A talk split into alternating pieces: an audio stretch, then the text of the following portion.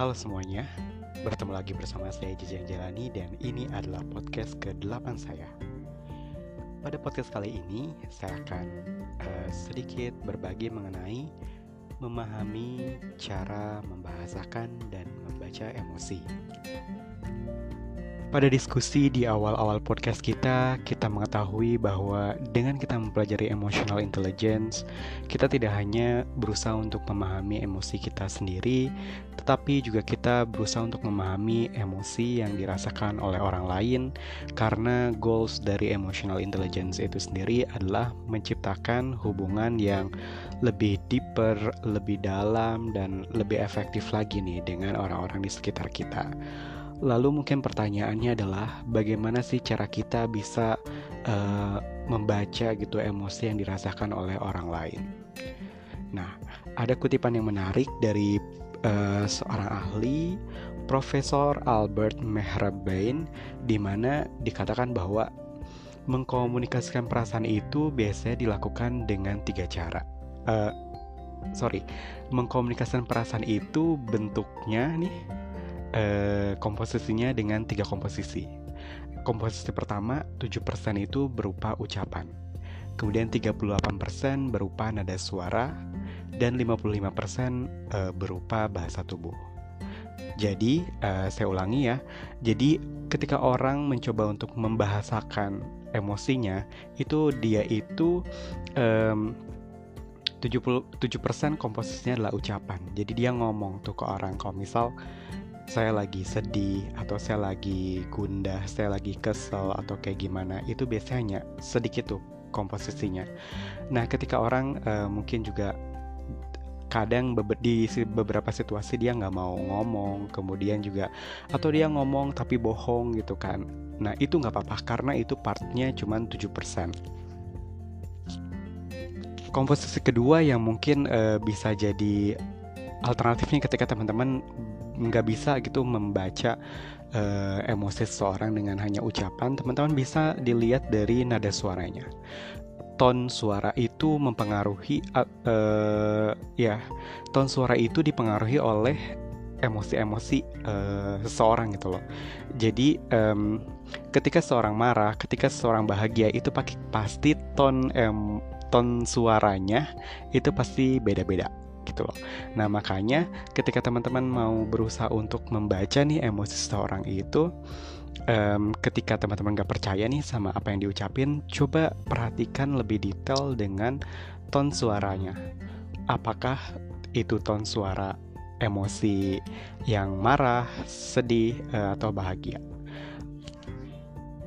Kemudian part yang paling besar yang bisa teman-teman sebenarnya lebih mudah untuk membaca emosi seseorang adalah uh, part bahasa tubuh atau body language di mana supportnya itu sampai 55% dari um, bahasa emosi yang seseorang itu um, coba bahasakan gitu loh.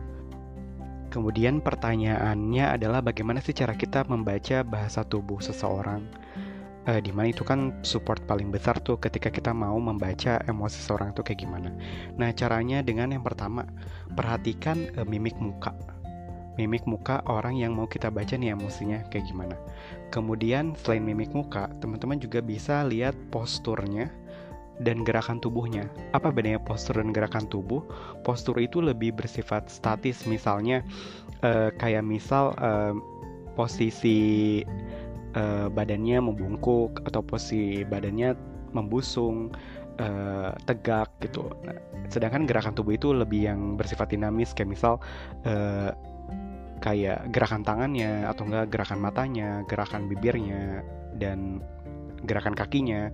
Jadi gitu ya. Jadi selain teman-teman membaca mimik muka, teman-teman juga bisa uh, baca nih postur tubuhnya itu kayak gimana dan Contohnya gini, ketika seseorang marah itu tidak mungkin postur tubuhnya itu membungkuk karena dia berusaha untuk meluapkan emosinya dan itu biasanya either dia tegap tegap gitu loh atau enggak dia membusungkan uh, dadanya gitu. Uh, kemudian gerakan tubuh juga itu bisa sekali teman-teman uh, untuk dibaca gerakan tubuhnya kayak gimana. Um, selain mimik, postur, gerakan tubuh, teman-teman juga bisa membaca body language itu dengan um, nada suaranya. Eh mohon maaf ada suara itu tadi masuk ke yang part sebelumnya. Jadi uh, untuk membaca bahasa tubuh itu hanya tiga. Jadi pertama teman-teman bisa baca mimik mukanya. Kemudian yang kedua teman-teman bisa lihat postur tubuhnya. Yang ketiga teman-teman bisa lihat uh, gerakan yang dihasilkan dari uh, anggota tubuhnya gitu. Nah um, caranya juga teman-teman nggak cuma harus fokus ke mimik uh, mukanya aja tapi teman-teman bisa uh, mengobservasinya itu dengan cara mengkombinasikan um, bentuk dari gerakan tuh uh, bentuk dari body language tadi. Misal lihat mimik mukanya dengan gerakan tangannya. Lihat mimik mukanya dengan uh, postur tubuhnya. Atau enggak lihat postur tubuhnya dengan uh, gerakan anggota tubuhnya. Kayak gitu sih. Um, lama-lama ketika teman-teman selalu berusaha untuk latihan gitu loh. Latihan uh, uh, membaca emosi seseorang baik itu dari uh, uh, apa dari perkataan yang diucapkan, terus juga dari uh, tone suara yang dihasilkan, uh, sama dari gerakan uh, dari body language yang diproduksi oleh uh, orang yang teman-teman mau baca emosinya.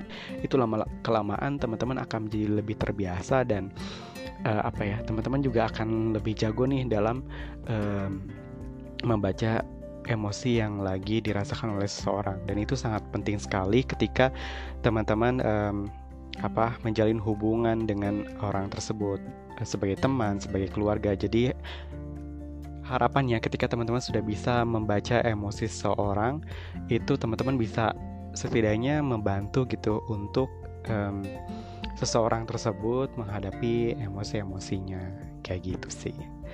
Um, demikian podcast kita yang ke-8 um, Terima kasih banyak buat teman-teman yang masih setia mendengarkan podcast Emotional Intelligence ini. Um, Saya juga ngerasa bahwa materi ini tidak um, bukan materi yang ringan Tetapi semoga ada di antara teman-teman yang kemudian merasa terinspirasi. Juga semoga di antara teman-teman ada yang bisa apa ya um, Memanfaatkan dan um, ya ilmu-ilmu yang sudah uh, kita sharing bersama sampai podcast ke-8 ini. Masih menemani uh, teman-teman di rumah aja, uh, tetap sehat dan tetap bahagia. thank you